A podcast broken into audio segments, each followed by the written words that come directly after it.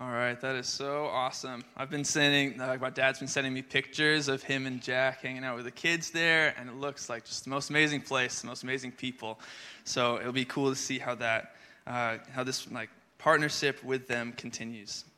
So if you guys want to open up your Bibles to Psalm 63, we're doing a little mini series on Psalms.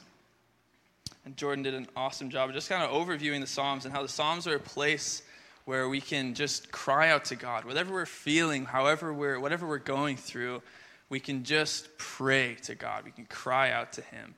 And so as we look at Psalm 63, we're going to learn more about just David's heart and David's character and what we can learn about God through David.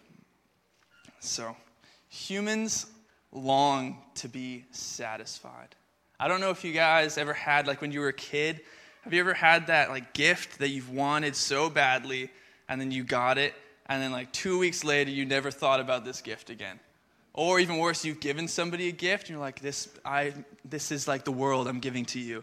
And then they like forget about it and they don't use it and how it's just like heartbreaking. But that feeling of getting a gift and then not being satisfied for long. That isn't just something that happens when we're a kid. It happens when we grow up and when we become adults and all through our lives, we're this, we have this longing to be satisfied, this longing in our souls. And maybe it's a material thing, maybe it's like cars, or maybe we're looking for vacations or whatever. We're looking to these things and we're, we want to do them because we have this longing in our hearts and we go and do them. It feels great. And then after a while, the shine kind of wears off on it and we're left wanting more, and we have to do more and buy more and go more places. But maybe it's not a material thing that we're longing for. Maybe it's a feeling or a desire to be successful. Maybe it's a longing to be approved of or accepted. But the problem with these things as well is that as soon as we get a taste of it, we're left just wanting more. No matter how successful you can become, you're left wanting more. No matter how liked you are, or how loved you are, or accepted you are, there is a feeling of wanting more. And I speak from experience. I'm sure we all can relate to this in some way. That whatever we look for in this world, it just doesn't satisfy. Jim Carrey, the famous comedian, says this. He says, I hope I hope everybody could get rich and famous and will have everything that they ever dreamed of so they will know that it's not the answer. It's genius. I hope everybody will have everybody that they ever wanted, like everything they ever wanted, so that they would know that that doesn't satisfy their souls. So they would know that that isn't what we're actually longing for. And in the Bible, there's a version, there's a character who talks about this a lot. Solomon in Ecclesiastes. He gave himself everything. He, he gave himself, he had the most money. Like some people believe that he was the richest man ever. Like in terms of like that time, he had everything. He had riches, he had the palaces, he had everything. And yet he still said that all of that was pointless. All of that was a striving after the wind, all of it was vanity. We're not satisfied. But why aren't we satisfied? Why don't the things of this world actually satisfy us? And it's because we have this eternity in our hearts. Solomon talks about it. He said he had all the things that he ever wanted and he wasn't satisfied. And he says that we have an eternity in our hearts, a limitless, infinite longing for more.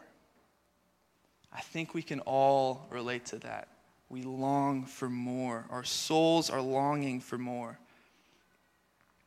Once we recognize this longing, we have to respond. And there's three ways, at least three ways, that we can respond. The first way is very, very common in our day and age is distracting ourselves to death. We have a longing for more, but we just distract ourselves from that because it's easier than actually facing it and figuring out what that longing is. we just scroll mindlessly on Instagram or Facebook or YouTube, watch videos, constantly check the news and check websites and just fill our brains with information and content and entertainment to the point that our souls are actually numb from, but we still have that longing. So we can either distract ourselves or we can continue to search for satisfaction in the things of this world, the things that we know don't work, or we can search for the true source of lasting satisfaction. And C.S. Lewis said this He said, If we have desire that can't be satisfied in this world, the most probable outcome is that we were made for another world. We have a longing for more. So, do you want to be satisfied? Do you want to be satisfied? And this is where Psalm 63 comes in. So, Psalm 63, verse 1 says this not 36, 63, just so you know. Psalm 63, verse 1 says this God, you are my God. I shall be watching for you. My soul thirsts for you. My flesh yearns for you. David longed for God. He didn't long for the things that Solomon longed for. He didn't long for the things of this world. He recognized that his soul, more than anything, longed for God. And this isn't just David's soul, this is ours, that eternity in our hearts a major theme throughout the Bible is this longing for more. We long to worship. We long to have this like eternal hole inside of our hearts filled. So we try to fill it with stuff. But we're not made for this world. We are made for God. Psalm 100, verse 3 says this It is He who made us, and we are His.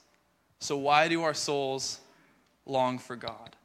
because He made us and we are His.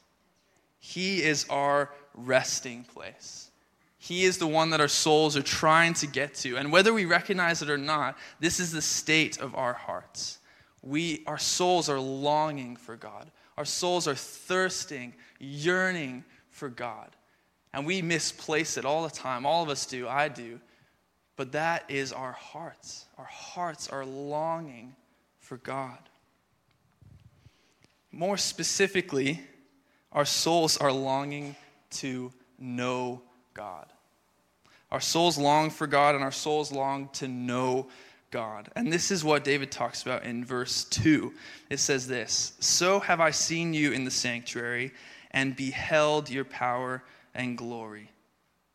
David saw God and he knew God. He had experienced God. He had an encounter with God. He beheld God in all of his glory and power. He knew him. And Paul talks about knowing God when he says this in Philippians 3, verse 10 I count all things to be loss in view of the surpassing value of knowing Christ Jesus, my Lord. Knowing him. And it doesn't say knowing about Christ Jesus, my Lord we can, it's really, really easy to know about somebody and know a lot about somebody, but not know somebody. You can know about celebrities, you can know about politicians, you can know about like even a family member, but you might not know them. And the important thing is not knowing about Christ Jesus, it's knowing Christ Jesus. Our souls do not long to know about God, our souls long to know God to know Him personally. As Christians, I find that, and this is myself too, we get caught up in trying to know a lot about God. Francis Chan, the famous author and pastor, he went to seminary when he was younger, and he, one of his big issues with it is that it seemed like a lot of people knew a lot about God, but they weren't interested in actually knowing Him. They were filling their brain with information from the Bible. They were able to answer questions. They were able to like even give a defense for the hope that was in them. They had all the answers they had. They knew what to say in a debate. They knew the theology behind everything. But he found that they didn't know God personally.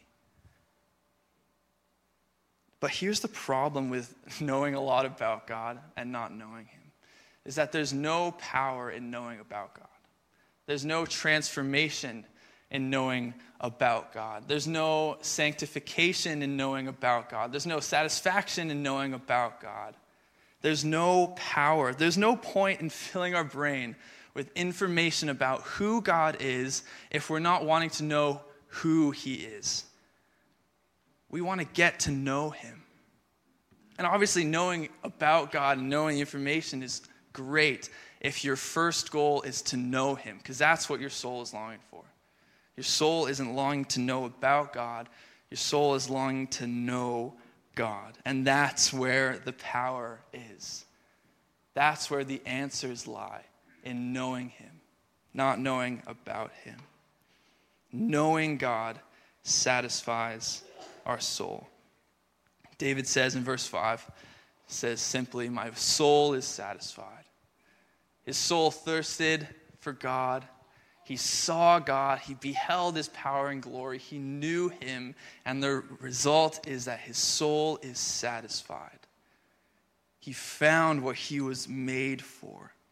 Solomon longed for everything that the world could give, and he wasn't satisfied. David longed for what this world could not give God himself to know him, and he was satisfied. That eternity in our hearts finds its answer in God in knowing Him because He is the eternal, everlasting God. And only He can fill that hole in our hearts. Know God and be satisfied.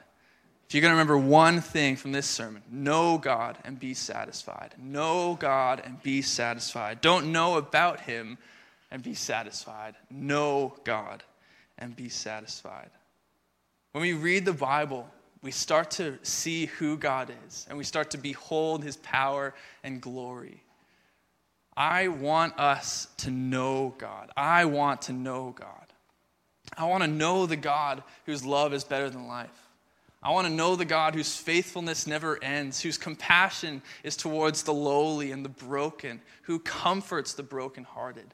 I want to know the God who made the heavens and the earth and the stars, whose very word changes things. I want to know the God whose power is infinite. I want to know the God who is just. I want to know the God who faces sin and brokenness and makes a way. I want to know that God. I want us to know that God personally. Because when we know Him personally, not know about Him, not be able to just recant those things in my mind and say them and know them informationally, but when we know Him personally, that is when we are satisfied. That is when your soul stops looking for answers everywhere else. And that is when we are satisfied. Know God and be satisfied. Know God and experience life. Jesus says this for or no, in Psalms it says, "For you make known to me the path of life." Jesus said, I am the way, the truth, and the life. He said, I am the light of the world. Whoever follows me will not walk in darkness, but will have the light of life. He's saying, the Bible is saying, with God there is life. Life, satisfaction, freedom, joy, peace everlasting, abundant life. And that's what we're longing for. That is what our souls are longing for. And when we look outside and we just see our culture for a second, we are desperately trying to fill that hole in our hearts with stuff. And it's so sad because it never works. And they all know it doesn't work. We all know it doesn't work.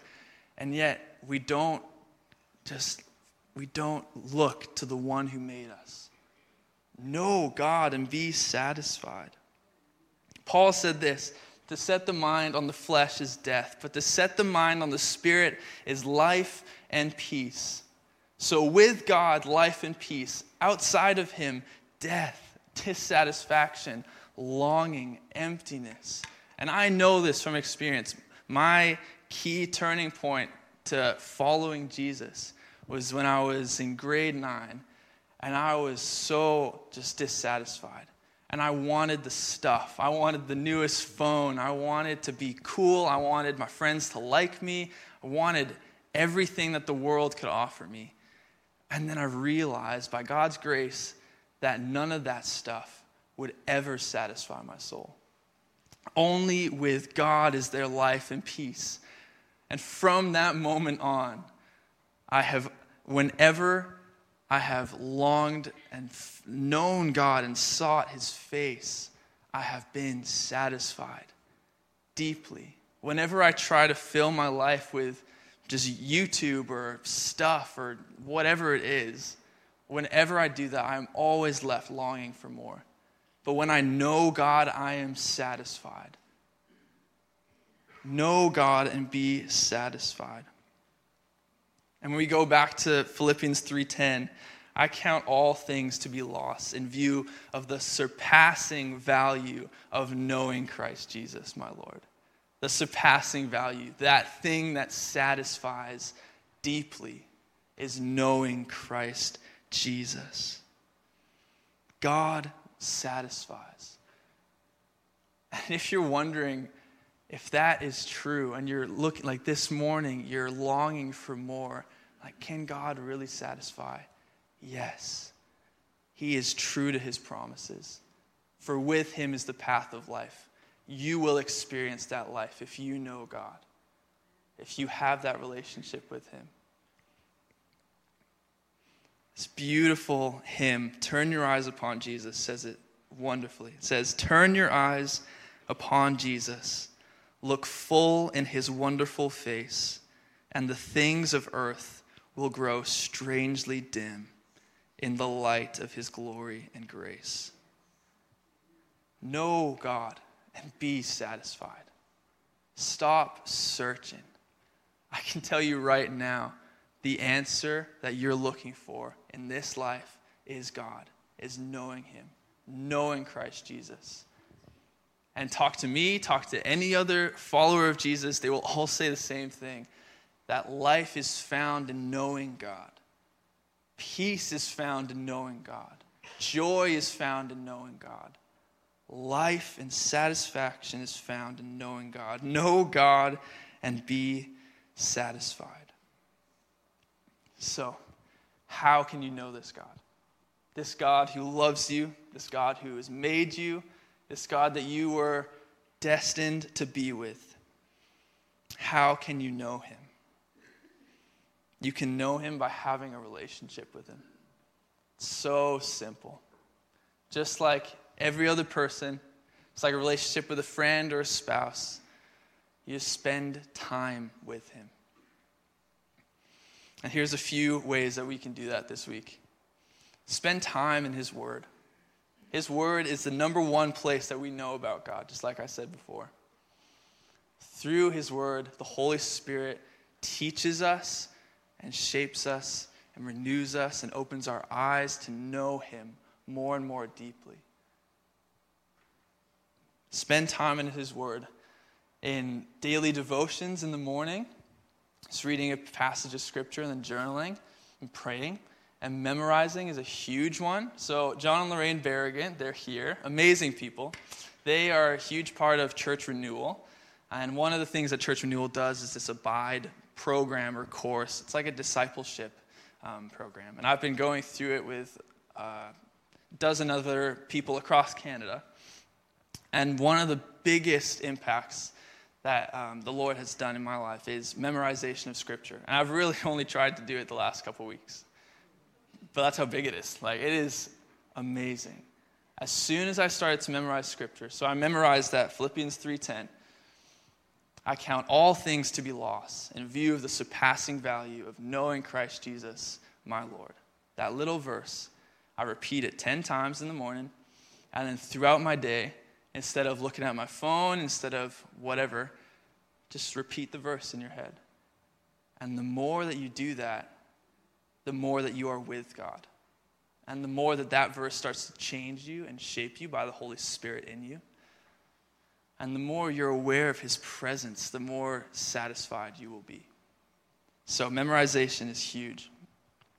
Spending time in prayer, both asking and listening and just being still, just being with the Lord, seeking His face, asking Him to reveal Himself to you.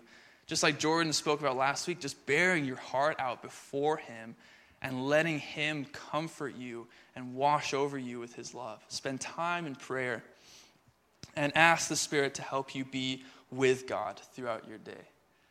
The only way that we can have a relationship with God is through the Holy Spirit. So the Holy Spirit is key. If we want to know God, we will, we will be with and be aware of the Holy Spirit in our lives. And it's simple. Just ask the Holy Spirit, Holy Spirit, help me. Be aware of your presence today. You are always with me, but help me always be with you in my mind, in my heart. Help me to know you. Reveal yourself to me. And as we do these things, as we pursue the Lord by His grace alone, we will know Him more and more and more. And in turn, we will fulfill the greatest commandment. We will love Him more and more and more. We will love Him with all of our hearts, with all of our minds, with all of our strength, our soul, everything we will love him. And when we love him, we will want to know him more. And as we know him more, we will love him more. Very, very simple. And we get caught up, and I get in the way of myself all the time.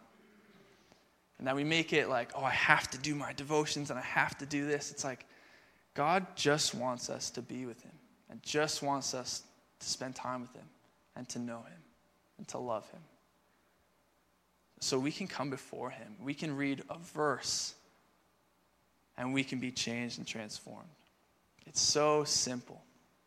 And it's not about knowing about God again, it's about knowing Him personally, not just trying to fill our brains with information, trying to know Him. And when we know Him more and more and love Him, just like I said, we will praise Him. We will worship Him. Because your love is better than life, my lips will praise you. So I will bless you as long as I live. I will lift up my hands in your name. My soul is satisfied, and my mouth offers praises with joyful lips. In the shadow of your wings, I sing for joy. God, because I know who you are, because I know who you are and what you've done for me, I will praise you. Again, we were made to worship, and we were made to worship God. And when we know Him, our natural response will be to praise Him, to praise Him, to worship Him for all that He's doing, for who He is. And in turn, we will love Him more and know Him more. It's a beautiful, beautiful cycle. This relationship with God transforms us, shapes us to be more like God and satisfies our soul. Know God and be satisfied. Know God and be satisfied. So, Christians this morning, and the band can come up. And stay focused on me when the band's coming up. I realized last week I spoke at Pursuit. As soon as I said band come up, everybody's just like, oh yeah, we're done, you know. But try to stay focused on me for a second. So, Christians, this is an invitation to not know about God, but to know God. Again, we get caught up in this knowing about and having a lot of information about Him, but that's not what we've been made for. That's not what our souls long for. That's not what your soul is longing for. Your soul was meant to know God. And ask the Holy Spirit, pursue that relationship, spend time with Him. And as you do that, you will be satisfied. And for those of you who don't know Jesus this morning, know that God made you in His image. He made you to know Him, He made you to follow Him. and He loves you. He loves you with an everlasting love. And He loves you so much that He sent His Son, Jesus, to die in your place. Took your sin onto Himself, the thing that keeps us from God and having that relationship that we desperately need. He took that sin onto Himself and He died in our place, taking our eternal punishment that we deserved. He took it and he rose from the dead, beat death and sin forever, so that we, you, could have a relationship with him, be filled with his spirit this morning. He loves you so much that he died for you. Greater love has no man than to die and lay down his life for his friends. And Jesus, the King of the universe, did that for you. Did that for you. This relationship is available because of Jesus. So I'm going to invite you guys, bow your heads. We're going to spend some time praying. I'll invite the elders up now and staff and pastors to be available to pray during worship. If you don't know Jesus this morning, but you want to have that relationship with Him, you want to know Him, and you want to be satisfied, I implore you, come before Him. Romans 10, verse 9 says this If you confess with your mouth Jesus is Lord and believe in your heart that God raised him from the dead, you will be saved. So if that's you this morning, you want to make that decision. Everybody's eyes are closed, nobody's looking around. If that's you, would you raise your hand so that we can pray for you? Awesome. I see you. Thank you.